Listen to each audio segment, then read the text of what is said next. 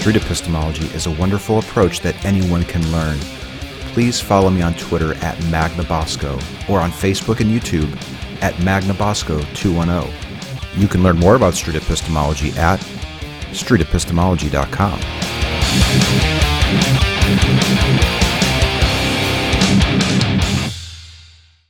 Hi, everybody.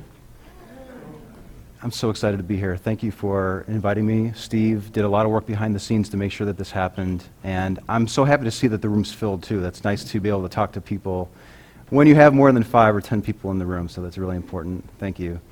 Makes me feel welcome.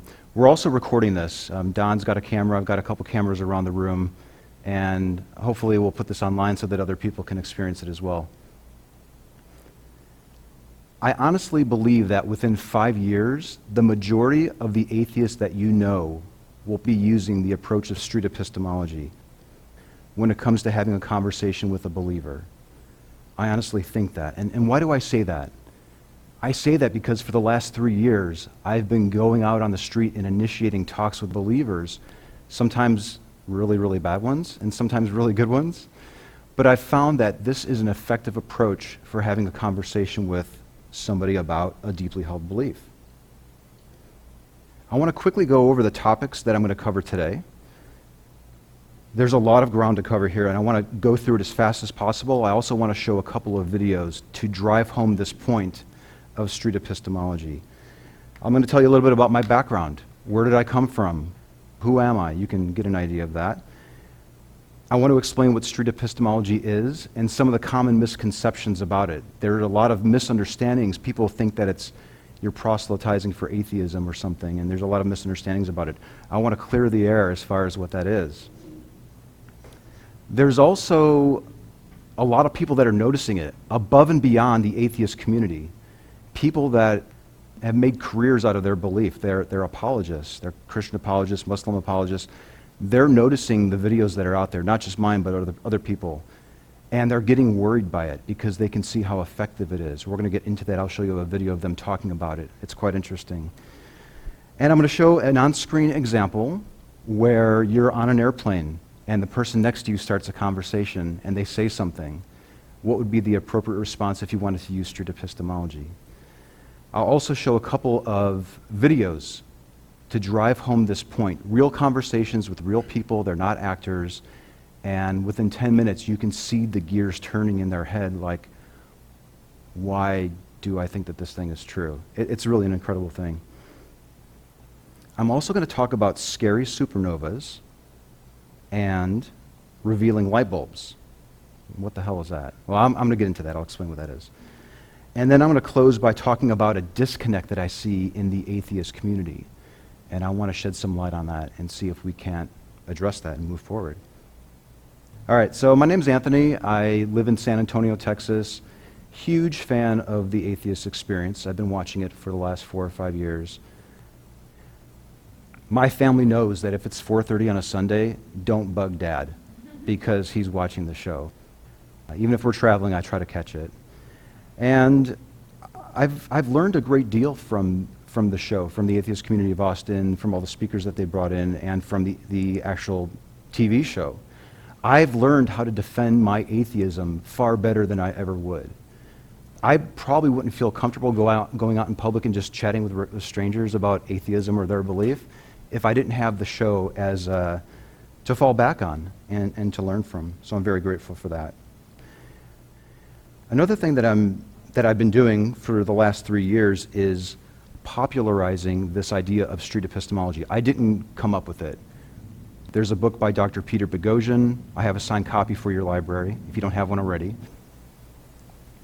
And he, he wrote this book called A Manual for Creating Atheists. And in it, he talks about this idea of street epistemology.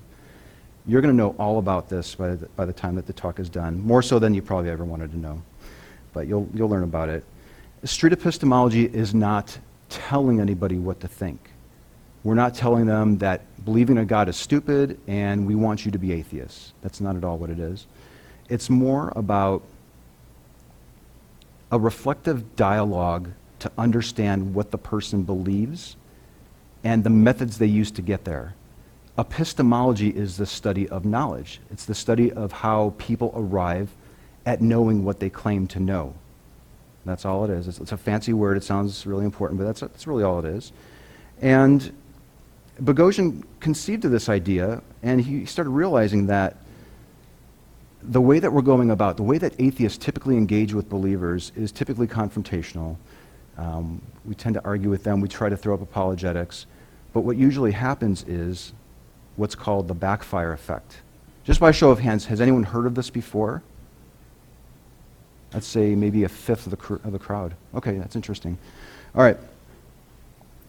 The backfire effect, there was a study done in 2009 that showed that when you have a conversation with somebody and you want, if they, they're holding a belief that is not in line with reality, if you present them facts, they are more than likely going to double down on the belief. They're less likely to accept the facts that you give them, and they'll find some excuse to ignore them.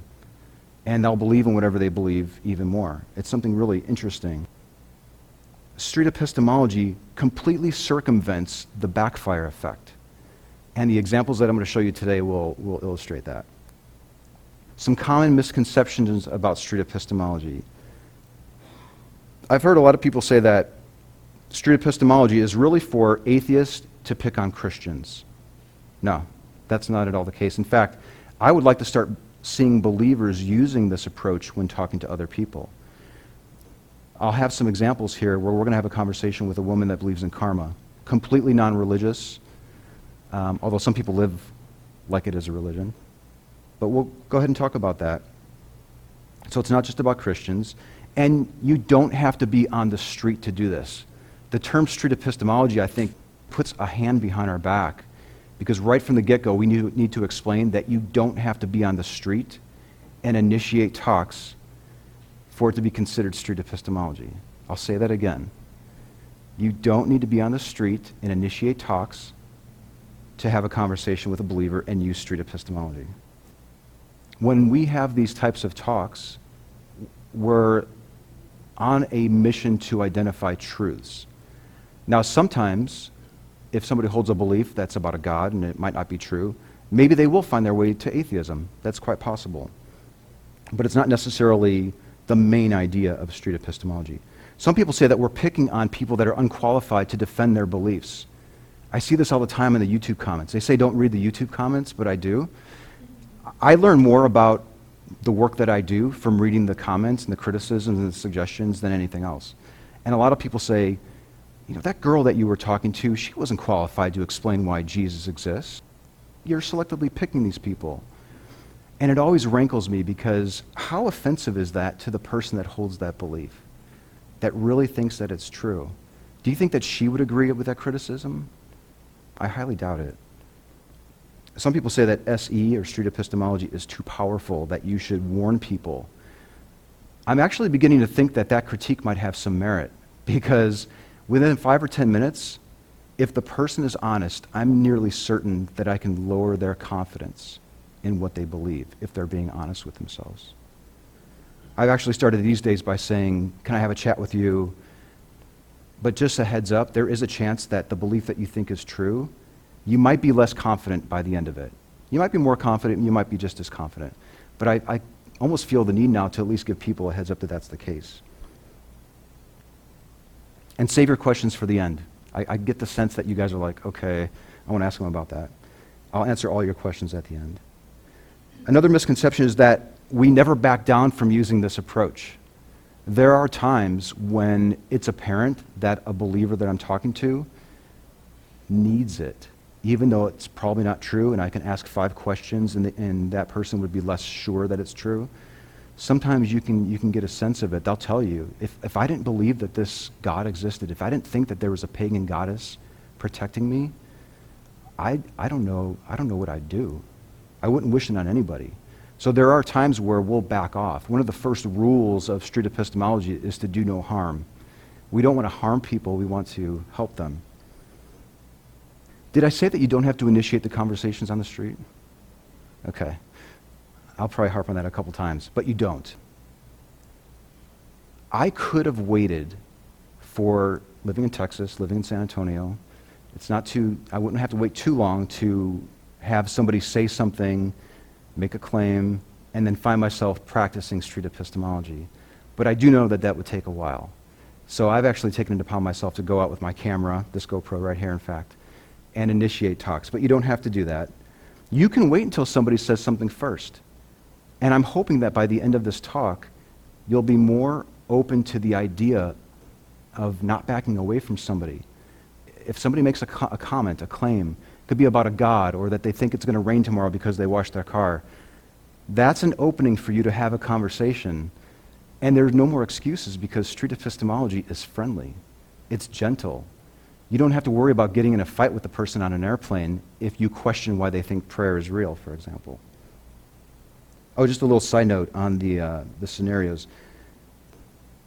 Boghossian is working on this app called Atheos. It's out in New Zealand and Australia now, but it basically is what I wish I had had when I was going out on the street and making these conversations happen. It's an app that can work on your phone, iOS or Android, and it will put you in a scenario where you can practice. The believer says this, what is the optimal response? So you can do that from the comfort of your own home, which is really cool. All right, let me tell you about these worried apologists. Does everyone know what an apologist is first? Let me just start with that. Show of hands. Uh, okay, most people here do. I'm going to repeat it for the people that don't. An apologist is essentially a professional believer. They've, they've made a career out of defending the beliefs that they hold. And then they write books and give, do these speaking circuits and so forth. And uh, they try to show others this is the best way to def- defend your belief against the atheist that might challenge it. I've got some strong opinions on apologists, honestly, but I won't get into that. But what was interesting is that they showed there was this one instance where they had this, con- this, uh, this convention. It was called Defend the Faith. And they ended up showing one of my interviews, one of my five minute chats at that convention. And then they did a breakdown on it and talked about how, how dangerous it was and how, how unfair it was. Because look at this. Here's this atheist picking on this poor Christian. and He's completely unprepared. And look, at, he's not even using an argument. How disingenuous is that? Well, that's true. We're not using an argument. That's the beauty of the technique. I don't have to argue your, your point. Street epistemology is about understanding how you arrived at the belief, the method. I don't care what you believe. I want to know why you think it's true. And they're baffled by this approach. They're, they're, they're frightened by it because they've watched a number of videos and they're at the pulpit just like I'm at this pulpit, but they're at the pulpit talking to, to other budding apologists by saying, this approach is effective.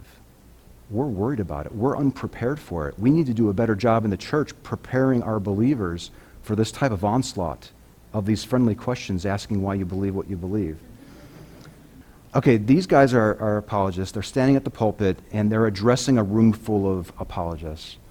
And they're talking about street epistemology at the very start here, they're talking about Larry Taunton. Does anyone recognize that name?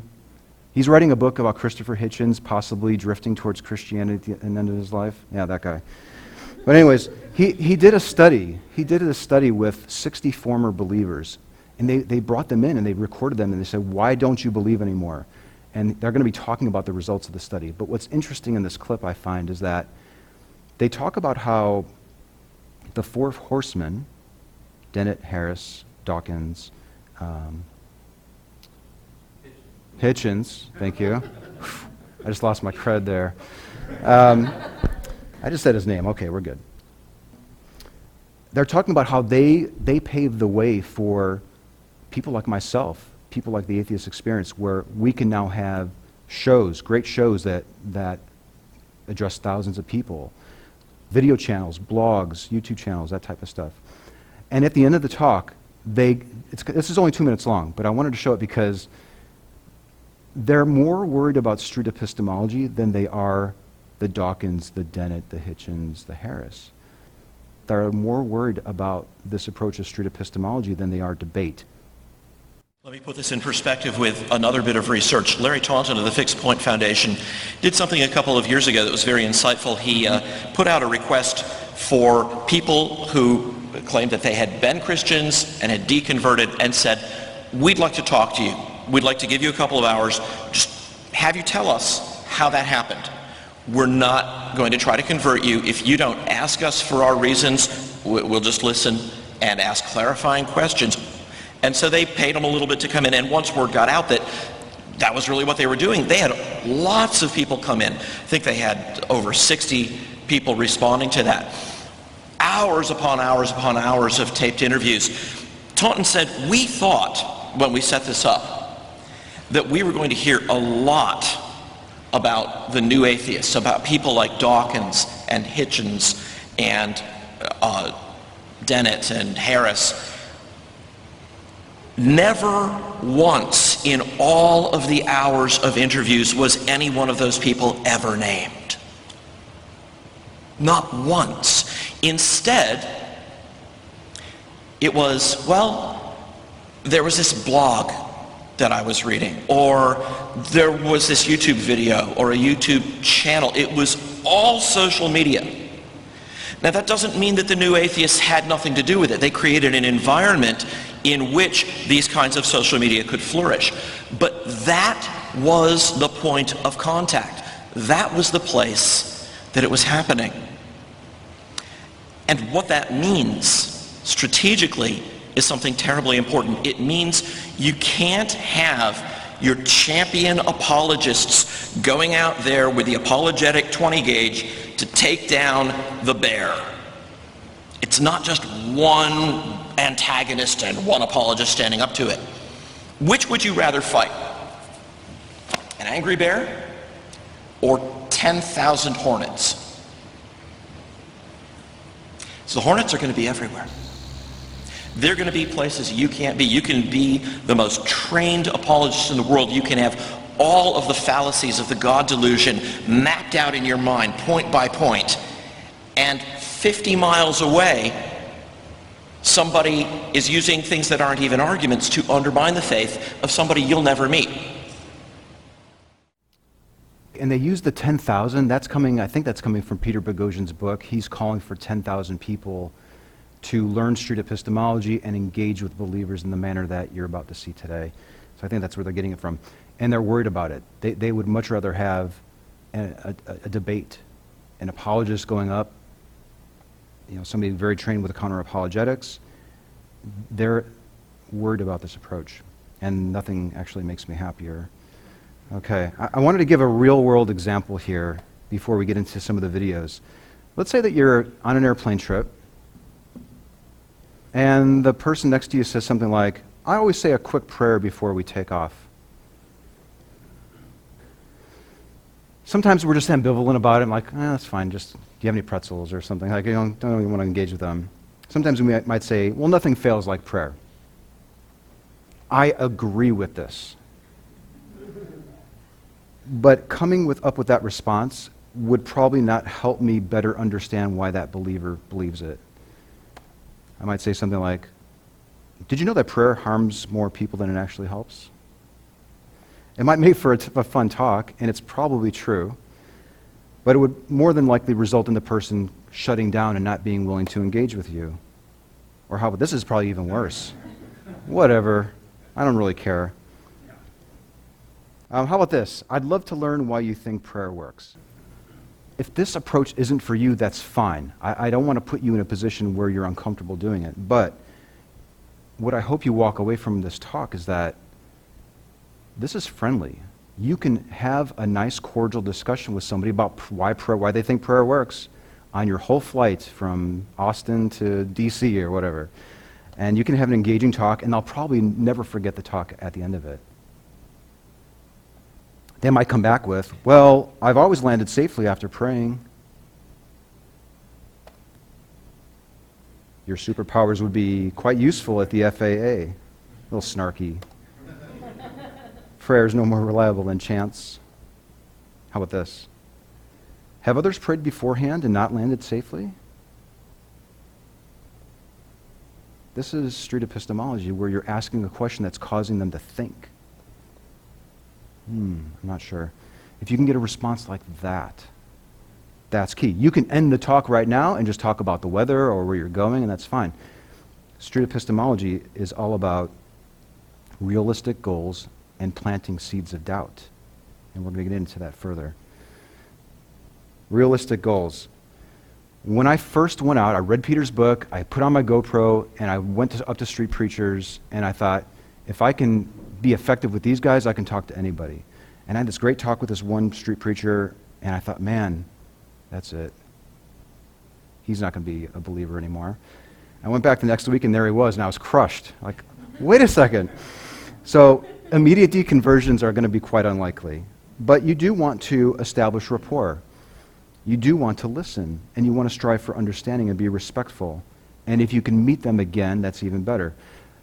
Sometimes for people, just having a conversation with a believer and not losing your cool, make that your goal. Like if you always blow up at a believer and you end up walking away mad and they're- will end up walking away mad, set it up as your goal to just have a conversation with a believer where you don't get upset.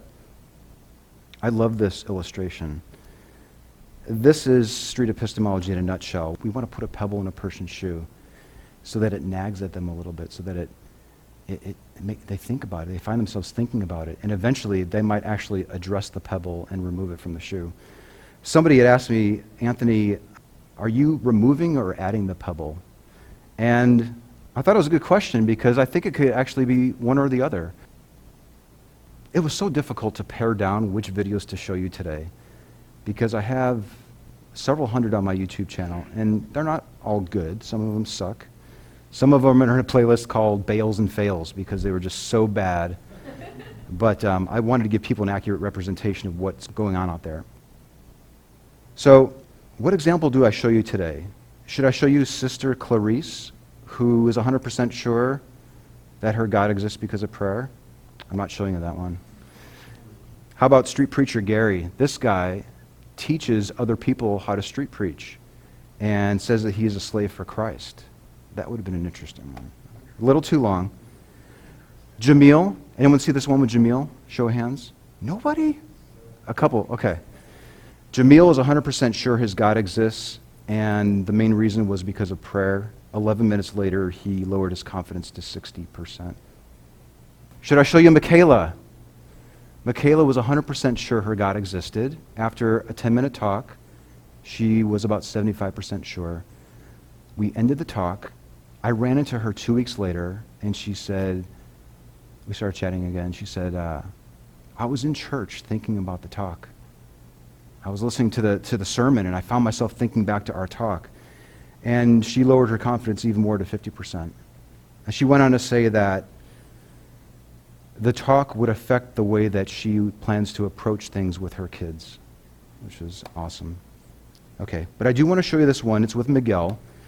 He's the bottle label unraveler guy. You guys seen that one? It's one of my favorites. The talk is about faith, and we're going to get into that.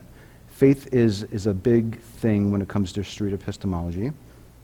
This video is about 10 minutes long.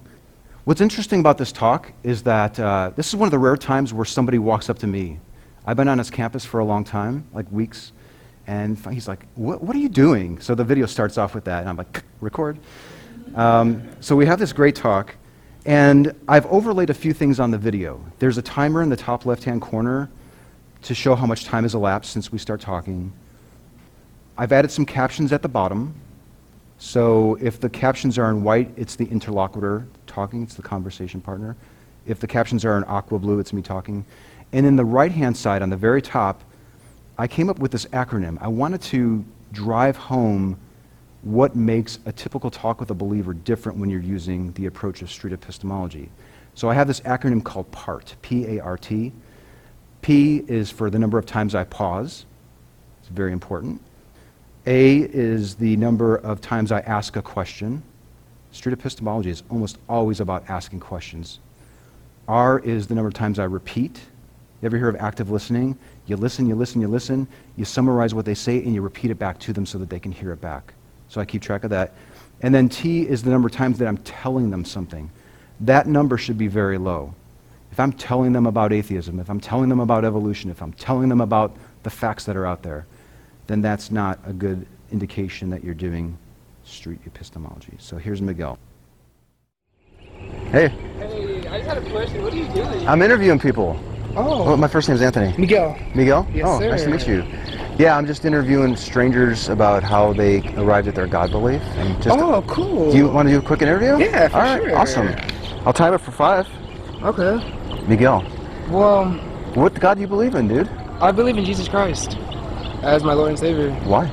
because I know He died on the cross and I know He's the Almighty God. Okay. How confident are you that the belief is true? If, if 100% was, I'm 100% confident that Jesus died on the cross for me, and 0% is, I'm not confident at all that Jesus died for me, where would you be on the scale? On the hundred percent. Wow. Although sometimes it may feel, sometimes I may feel like I struggle with my faith. Sometimes, you know, like you know how we sometimes you go through things and we feel like God's not, God's not here, and in reality, you know, we we should we stray away from Him. He never leaves us, and Okay. so I, I I always know like I, You just know it. yeah. How do you know it, dude? How, how, how could you be 100% confident on a belief? I don't know, just I guess faith, and just the foundation I was raised Faith? upon. What is your definition of faith? If I were to write it down on this clipboard right now, what would you, Faith is How would you the hope in describe it? things unseen. the hope in things unseen? Thanks, man. All right. And that's faith. I would say so. Would you Would you give a different term? I've heard Something I've like heard that? similar definitions of it. How, how big of your belief that 100% is faith, and how what other percent is you being raised in it? Because I think you mentioned that you were, Well, and you were know, exposed like- to it. In situations like God has just like showed up in my life, you know, and in my family's life. Like for example, I'll give an example. Like um, I grew up without my dad. Sort of grew up without my dad because Uh-huh. he kind of cheated on my mom, had Oh, a baby. sorry to hear that. You know, like I just went through a lot of stuff when I was younger. Yeah. And I, I came to a, um, like I guess you could say like a real, a real like truth to who Jesus was. You know, like I got saved when I was five. Like when I like when I got At saved. five years old? Yeah, like my grandma talked to me, like like she introduced me to Jesus, and like at that time, like when I was five years old, I knew I was gonna go to heaven. You know what I mean? 'Cause, like I was just Could, could we get back to the faith part of it? yeah yeah yeah. I know that you're you're using faith to be so confident that Jesus works in your life and died for you, and, and you believe it so strongly. And you define it as the hope in things unseen. Do you use faith for other things? And do you hope for things that are unseen in your life? Yes. Besides Jesus? Yeah, I think You do? People put people put their faith in all types of stuff, but Like I what? guess like this, like for example, I have a test on Wednesday, I hope I pass on Wednesday.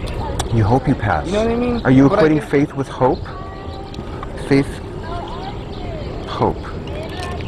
Is faith the same as hope? I wouldn't say faith is the same as hope, but faith, you kind of put your hope in faith.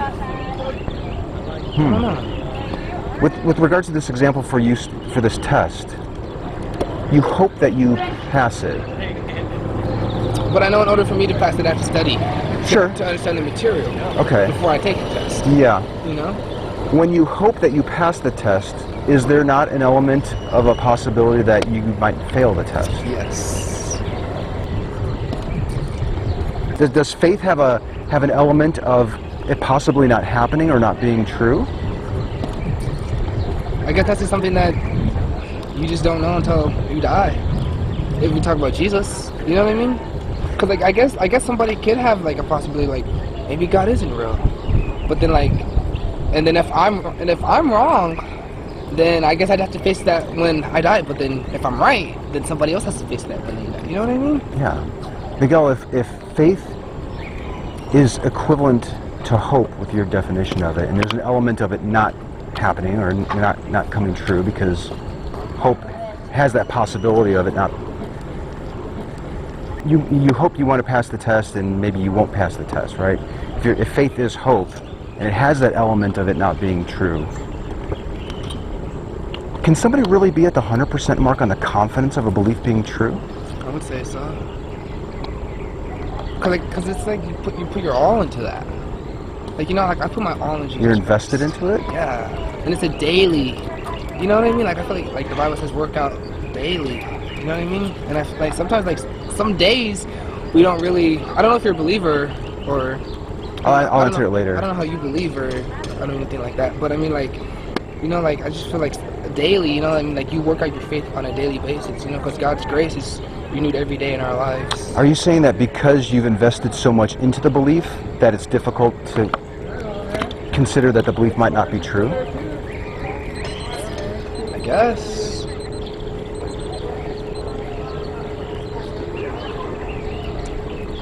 That was fast. It was a fast five, wasn't it? Do you want to go another couple minutes? sure. Okay.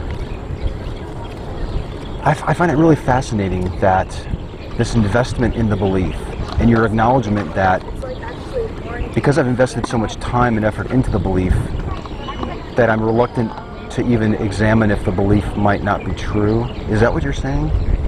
I don't want to put words in your mouth, so correct That is what I'm I'm- saying. It is? Yeah, like you know, like like to me, like in a way, I think how how can God not be real? You know what I mean? Like out of everything that's everything that's in the world and everything that you see, like the sky and like just like everything, like how could it be something other than God? You know? Just not knowing something makes you think it's all the more possible that this specific God exists in the life? I would say so. You know, I've had conversations with people of other other religions on this campus and elsewhere. For sure. Um, I've talked to a Muslim woman who said that she's 100% convinced that Allah is the one true God, and I think we probably agree she has the right to believe in that God. She uses faith and she hopes that Allah is real. She hopes it, and she's invested a lot of time in the belief. Right? Like she was raised in it, she puts a lot of time in it, she goes to the, the mosque and does all these prayers. She's invested a lot of time in it. She hopes that it's real. She really wants it to be real because she's invested so much time in it. In what way does that make her belief any any more true than yours? Um, I don't know too much about the Muslim religion, so I don't know how. I But don't you how, don't even have to know about it. Like I don't know much about it either. But she's convinced about it. yeah. You know, she she's certain. She's 100% convinced that the belief is true and that Muhammad went to heaven on a winged horse.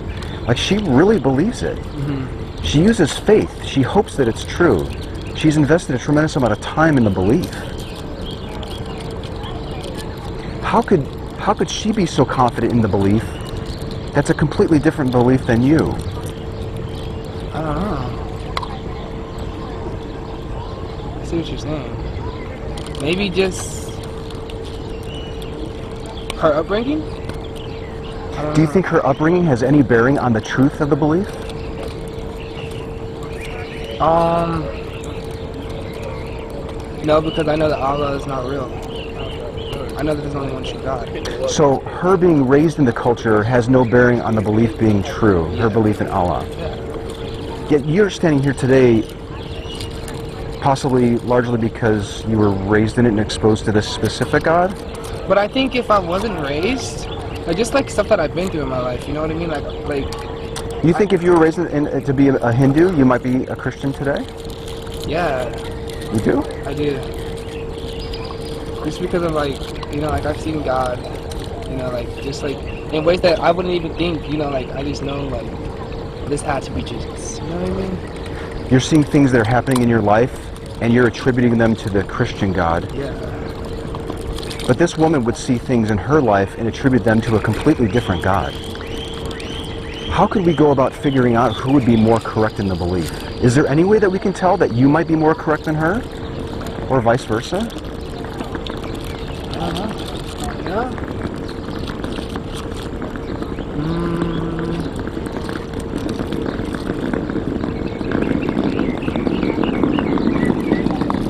I don't know how to answer that. If you have no way of knowing if you are more correct in the belief than that Muslim woman, how could you possibly be at the 100% mark on the confidence of your belief?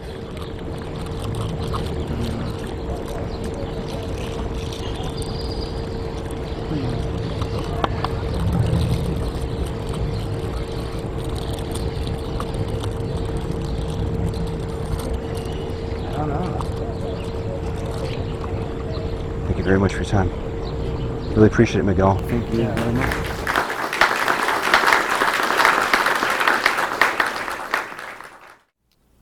I love showing that whenever I give a talk. It's usually my go-to video because it was it really encapsulates what the approach is about. And that was about a year ago. And there are things when I watch that now, I'm like, oh, I screwed up there. I shouldn't have done that. That type of thing. So I, I I enjoy sticking with this and trying to get better at it. Imagine Miguel running into somebody asking questions like me on his campus or in daily life on an airplane every three months. How amazing would that be? I think that would be great. I can't imagine any harm coming from that type of dialogue when somebody says that they believe in something. All right, I want to unpack faith. Faith is a very big part of Peter Boghossian's book. A lot of people use faith as an epistemology. They use faith as a way to come to know that something's true. I don't think it's reliable based on the thousands of definitions that I've heard people use for faith. But there's no doubt that believers, when you ask them, even people that say at the start that they're evidence based, it almost always comes down to, yeah, you know, it was really prophecy, but I understand now that really prophecies are not reliable, but it's really all faith for me now. Okay, that's good. That's the finish line, actually, because then you just need to talk about the reliability of it and ask them questions. Is it reliable? Did you guys notice the count, the part count at the end of the video there? The high number of questions, there's some pausing and the repeating back, and very little telling. It's not just about God, like I mentioned. Uh, this fellow was on a campus wearing a shirt that says, Porn kills love, and going on about how porn and masturbation were harmful. And it's tempting. When I'm in street epistemologist mode, I try to be neutral. I was dying to tell him, dude, masturbation is good, it's, it's fun. You don't feel bad about it. You shouldn't be ashamed of it. Have you heard of Dr. Darrel Ray? Um, but I had a conversation with him. I'm not going to show it today. I, I. Aw. Spoiler alert. Even if it could be shown to him to his satisfaction that pornography was not harmful, he would still be against it because he was a Christian. That's why I like going after the God beliefs, because usually these ancillary beliefs that people hold are all resting on that deeper foundation. All right, I want to show one more video. This is about nine minutes long. Again, same thing timer captions, the part tracking. Uh, this is not about God. And I chose this video because I think it will help us more objectively look at this approach of street epistemology if it's not about God.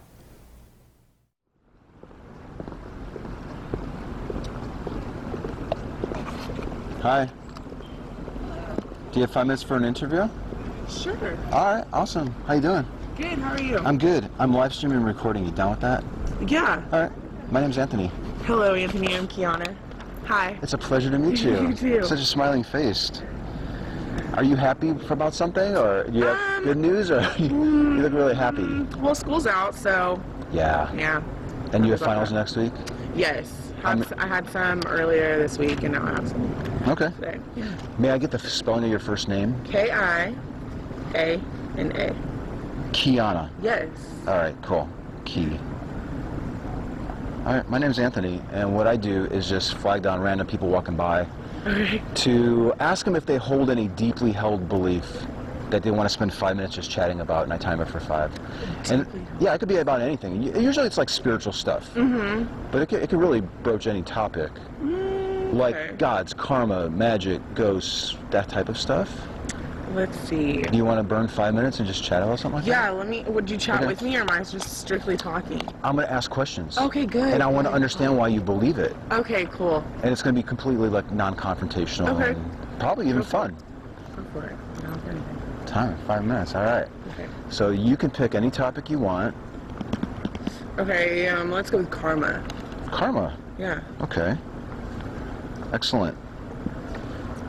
Before we even get any further, Okay. how do you define it? Because I want to make sure I understand it. Hmm, let's see. I would say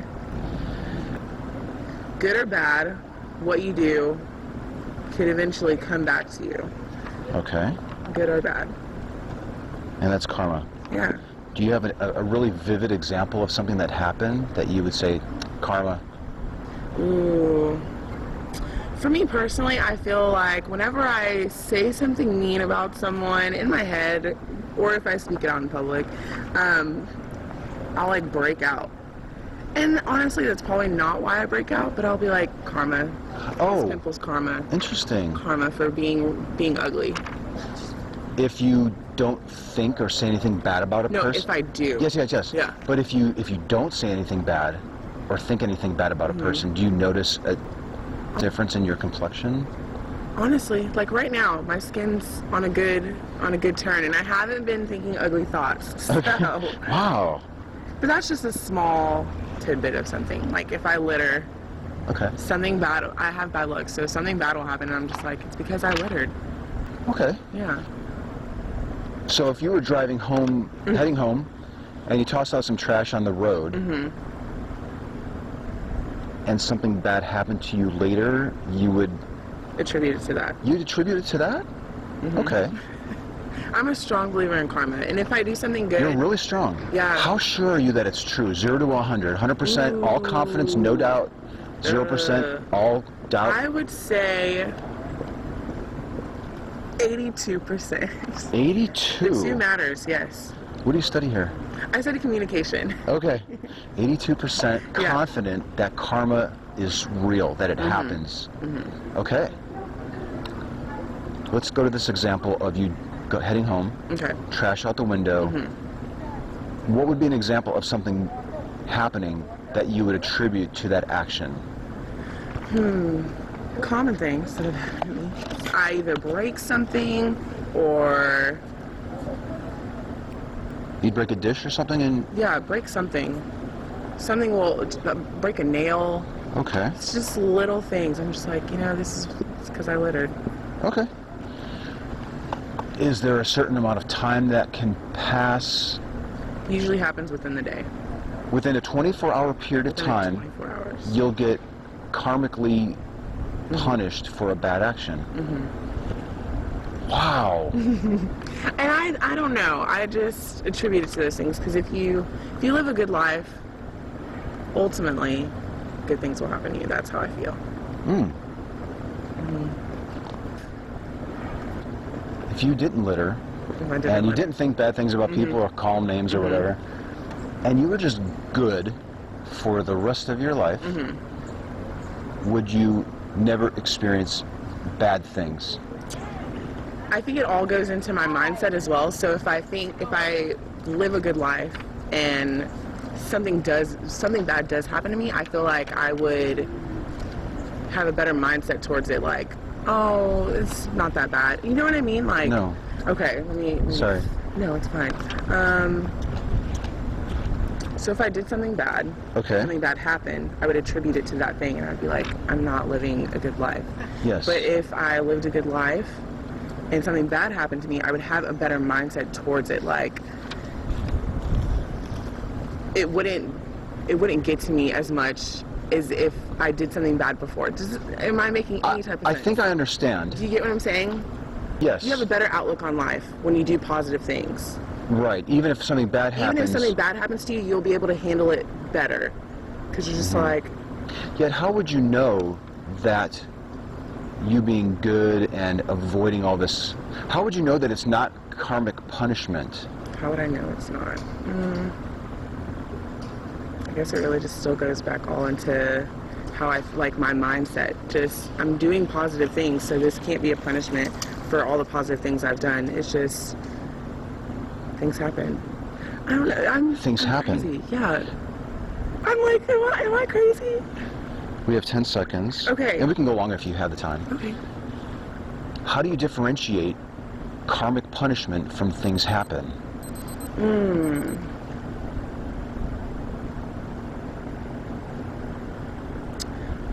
I think it would be just things that are just how did this happen? Why did this happen? Uh Oh, that is a good question. You're making me rethink my whole life. Hmm. I don't know. I feel like it would just if I did something bad and something bad happened immediately after, I feel like this is this has to correlate. Like, this is punishment. God's telling me don't do that again. I don't know. That was a good question. Because I don't, I'm trying to think of anything bad that's happened and I feel like I've been doing good. I usually just brush it off.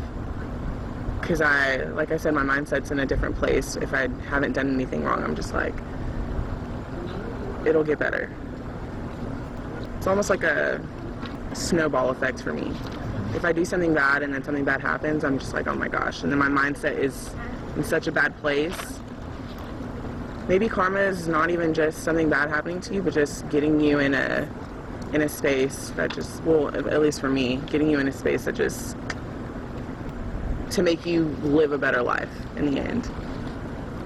Huh. Now I'm like that percentage looks a little 82%. I'm gonna stick with it. If you have no way of telling the difference between karmic mm-hmm. punishment and things just happening, mm-hmm. why believe in it at all?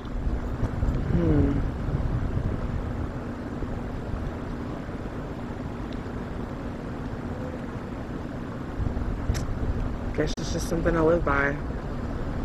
It's gonna get me through. Honestly. Is 82% the most accurate spot to be on the confidence? Now it isn't. I would. Now you're gonna make me go back home and think about this, and I'm like, I need to tell him. Okay. I'll give you a card when we're done so you can, Okay, we can good. again. Because if I get it, I'm gonna be like, okay, I have it. Let's see. I would say now that I'm a little unsure.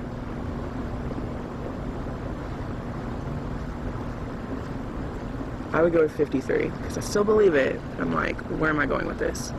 53 now. Thank you so much for your time. You're awesome. Thanks. You are too.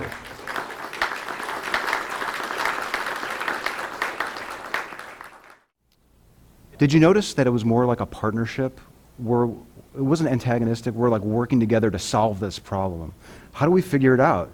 How could we determine if, if karmic punishment is any different than things just happen? That's a big part of the, the approach of SE. She comes back up to me 20 minutes later, and we continue the talk, and she lowers her confidence even further. Um, let me show the picture of Kiana here. Ooh, that's not it. Sorry, I don't know how that got in there. Oh, that's not Kiana either. I apologize. I'm not sure how these are getting in here. I'm joking. These, these are in here on purpose. Um, if this was a conflict, we probably wouldn't have reached this point in the conversation where she's thinking about it. Complete stranger. I've never met her before. And that was just a that was just a wonderful moment. And it, I have to say, it's so tough to just be quiet. Oh, it's the hardest thing. We instinctively want to fill those pauses with our own thoughts, and uh, it's hard just to shut up. Street epistemology is a lot more than just being polite, being cordial. If I were to have a talk with somebody and they didn't walk away thinking about the belief or questioning it a little bit, like, yeah, why do I think it's true? How did I get this belief in the first place? How can I find out if it's true? Do I really need to maintain the belief? That's the gift of doubt. And if I can if I can impart the gift of doubt at the end of a short talk, then I consider that a success. Okay. I'm going to close it up here. I've just got one more thing I want to cover, one major point, and then we can get to the Q&A. What you've seen, these are examples of what I would call micro interventions or micro conversations. They're one-on-one talks with people. But we see lots of examples of macro conversations. And the objective of both is to help people, generally. Typically, the people that are on the atheist experience, or if you're going to have a debate, or you're on a speaking tour for your book, the main reason why most of us go out and have talks with believers, I think, is because we want to help them. We think that they probably have a mistaken view of reality. We want them to identify it and discard the belief or find a better reason to hold the belief.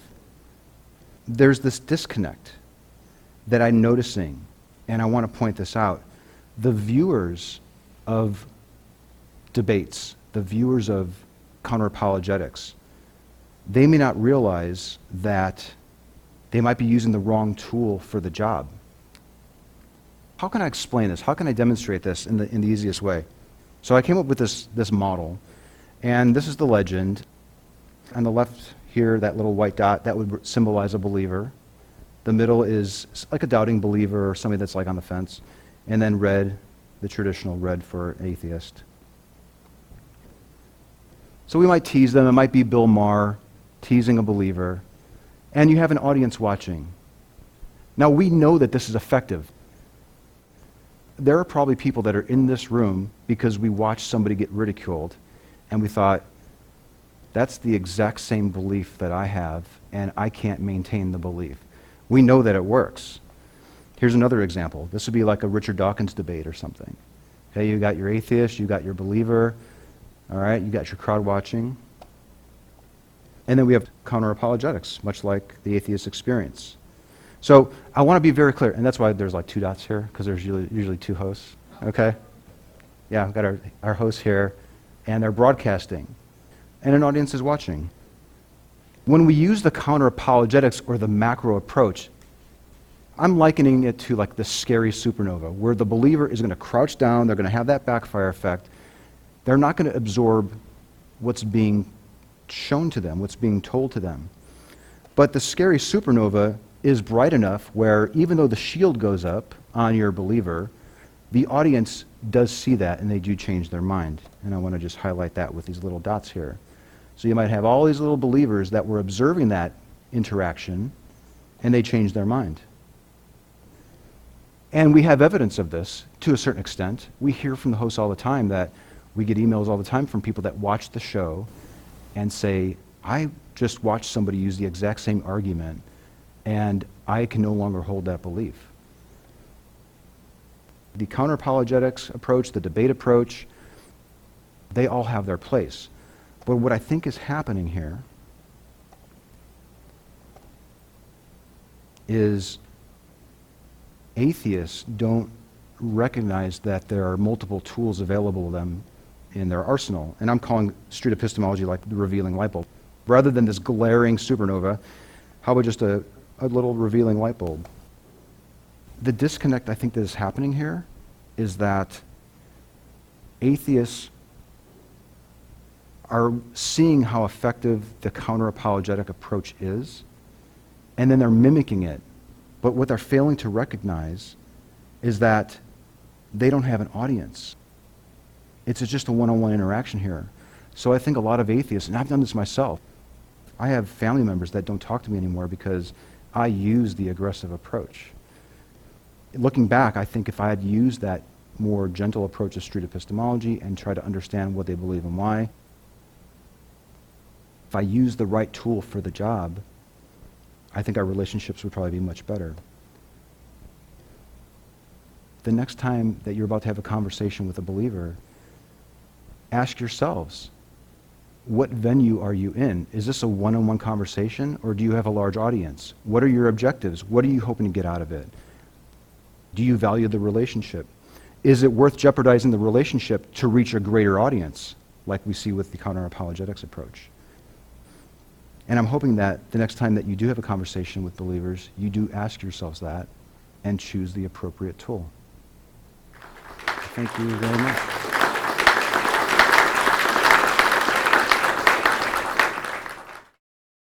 If you want to learn more about this, you can read Peter Boghossian's book. It, it will be in the, in the library here by the end of today if it's not already. You can go to my Twitter, my Facebook, my YouTube. But even better, there is a website, streetepistemology.com. There's also a private Facebook group where there are thousands of people that are using these techniques and they're sharing what's working and what's not. You can probably even get on Blab tonight or Periscope and see people that are doing this as well. They're, they're using this approach in a, in a wide variety of, of venues, which is really interesting to see. Okay. Did I save enough time for the Q&A? I hope so. Do you alter the SE approach with family members? I would use street epistemology, and I have used it with my family members. But what I found is that they know me, they know who I am. And then all of a sudden, when I start asking Socratic questions, it's different. Like, it's, where did Anthony go? So I, it is definitely easier with a stranger, but I would still use the approach. You can even say, hey, I learned this new technique for talking with believers. I, can I try it out on you? It might look a little different. I might sound weird, but let me give it a shot. You can try it that way. I, I wouldn't, I don't think I would ever use counter apologetics again with a friend or family member or a one on one. I'm done with that. But I do realize that it has its place, and you, could, you can do the supernova effect. You can completely blast out the person you're talking to and affect a thousand people, especially if there's videos that get played on YouTube all the time. Like the, What the atheist experience does is extremely valuable, and I'm not asking you to change anything. But with a family member, I would do it differently. A suggestion, what you could do is don't have the talk about God, if that's a real sensitive thing. Be the person in your family that asks Socratic questions about everything else. When they say, we need to make sure that we leave 10 minutes early because the traffic's going to be bad. How do you know that? Why do you think that that's the case? What would change your mind? So you can, you can choose safer topics and be the person. And what I suspect will happen is they will probably start asking those questions of themselves for the deeper issues. That would be my recommendation on family members. Should we use SE with strangers only if they're easier? At least for me, it's easier with strangers. For other people, your niche might be family members because you know them, you're more comfortable with them. You, they know that you're the kind of quirky person that asks weird things. You can just slip right in there and do it. I do think it's a lot easier with strangers than, than family members. Go with what you're comfortable with. And if you're not comfortable talking to a stranger, don't feel like you have to. I don't want anyone to think that we're forcing people to shift gears. We just want you to be aware that there's another tool available to you. Are all your talks one way or are they a conversation? I'm kind of changing the dynamic because I'm approaching it as I'm the interviewer, you're the interviewee, you're now going to answer all my questions. But usually after, like that first talk with Miguel, that goes on for another 10 more minutes, and he, after we shake hands, he's then, well, what do you believe? And then I, I tell him about my atheism, and that's when I rely on all the things that I've learned from the atheist experience and all the counter-apologetic stuff, where I can adequately defend why I'm an atheist. So I do find that there's some value in that in the talk with Miguel, he even asks me, I don't know what you believe or not, but, and I say, I'll wait till the end and we'll talk about it. I hate to get into my position. When you said neutral, neutrality, that's exactly it. I want to try to be as neutral as possible. I don't want them to think I'm taking a position on it. But ha- we're humans. This has to be a conversation. I can't just end the talk and then never see them again. Sometimes I've done that and I always feel bad about it. But I like to stick around and say, do you have any more questions? Do you have any questions for me? And then um, I'll usually include those in the video as well. But I feel bad because I'm constantly explaining why I'm an atheist and where I am on the scale and what it would take for me to change my mind. I get into that time and time again. But um, as far as like entertainment value, I try to try to stay focused on um, the believer as well as the educational value of it. Do you use street epistemology on yourselves? So you mentioned, I think at the very start, you were talking about like when, when you get together as a group and you talk about these techniques, we very often do practice this approach on ourselves. We'll even use SE, street epistemology, on SE. Is it helpful? Is it harmful? How would we know? What would it take for us to change our minds to think that this isn't reliable or that type of thing? One of the key parts of this approach, I didn't mention it at all here, I really should have, is that whenever you have a talk with somebody, you need to keep a little bit of yourself open to the possibility that you might be mistaken. Miguel might be correct. I don't think he is because I think the main reason he believes it is because he was taught it when he was five. He was saved by his grandmother or something like that. You want to be humble enough to acknowledge that I might be mistaken as well. At the heart of this, this is all about a quest for the truth. It's not so much about tearing down a belief as it is about recognizing that we probably all have beliefs that we think are true that probably aren't. Our brains are constructing these models of reality, and they may, may be way off. So, without a doubt, and, and I've done this, I've done, people have asked me about abortion and where I am on eating meat, and they've used SE on me, and even like downloading, downloading content from artists without paying them or something. Like, just, you name it. Like, I, they, they bounce that back on me too. And I absolutely love it. I think that this is the best approach for humanity going forward. And I think that we should absolutely turn it on ourselves. Do you take your biases and ego out of the equation? Even when I ask people, I'm probably selectively biasing because, well, maybe she was attractive, or he looks friendly, or he's walking a little bit slower and probably has more time. So I think that there's biases going on there. You do have to check your ego. Absolutely. Uh, it's, you, you want to make the conversation all about their belief, not even about them. Like when I'm talking to Kiana, there's her, there's me, and then there's this belief. I try to create an environment where we're looking, both looking at the belief that she holds objectively. So even she's looking at it. It's out of her mind, and we're, exam- we're, we're putting this belief under a microscope and we're examining it together. So, um, yeah, a- absolutely, that's really important. Um, but I have to say, like, when I have a talk with Akiana, I feel good. Like, I, I know that I've done some good today because somebody in the world might be less confident in a belief that's probably not true. That, like, as far as my ego, I, I can't help it, but I'll be completely blunt. It feels good to help people abandon beliefs that probably aren't true.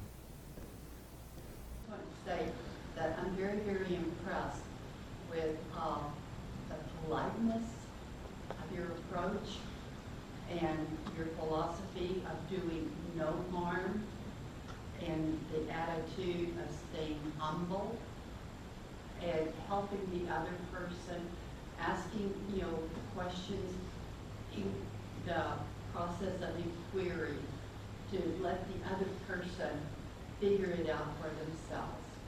I'm very impressed with your method. Well, I wish I could claim credit for it. I'm just helping to popularize it. But um, I agree. I, what you said, I completely agree. I, th- I think it's it's respectful, and it's sincere. And if you approach these conversations with an openness to even change your mind on it, then how could that possibly be bad? Thank you very much. Thank you.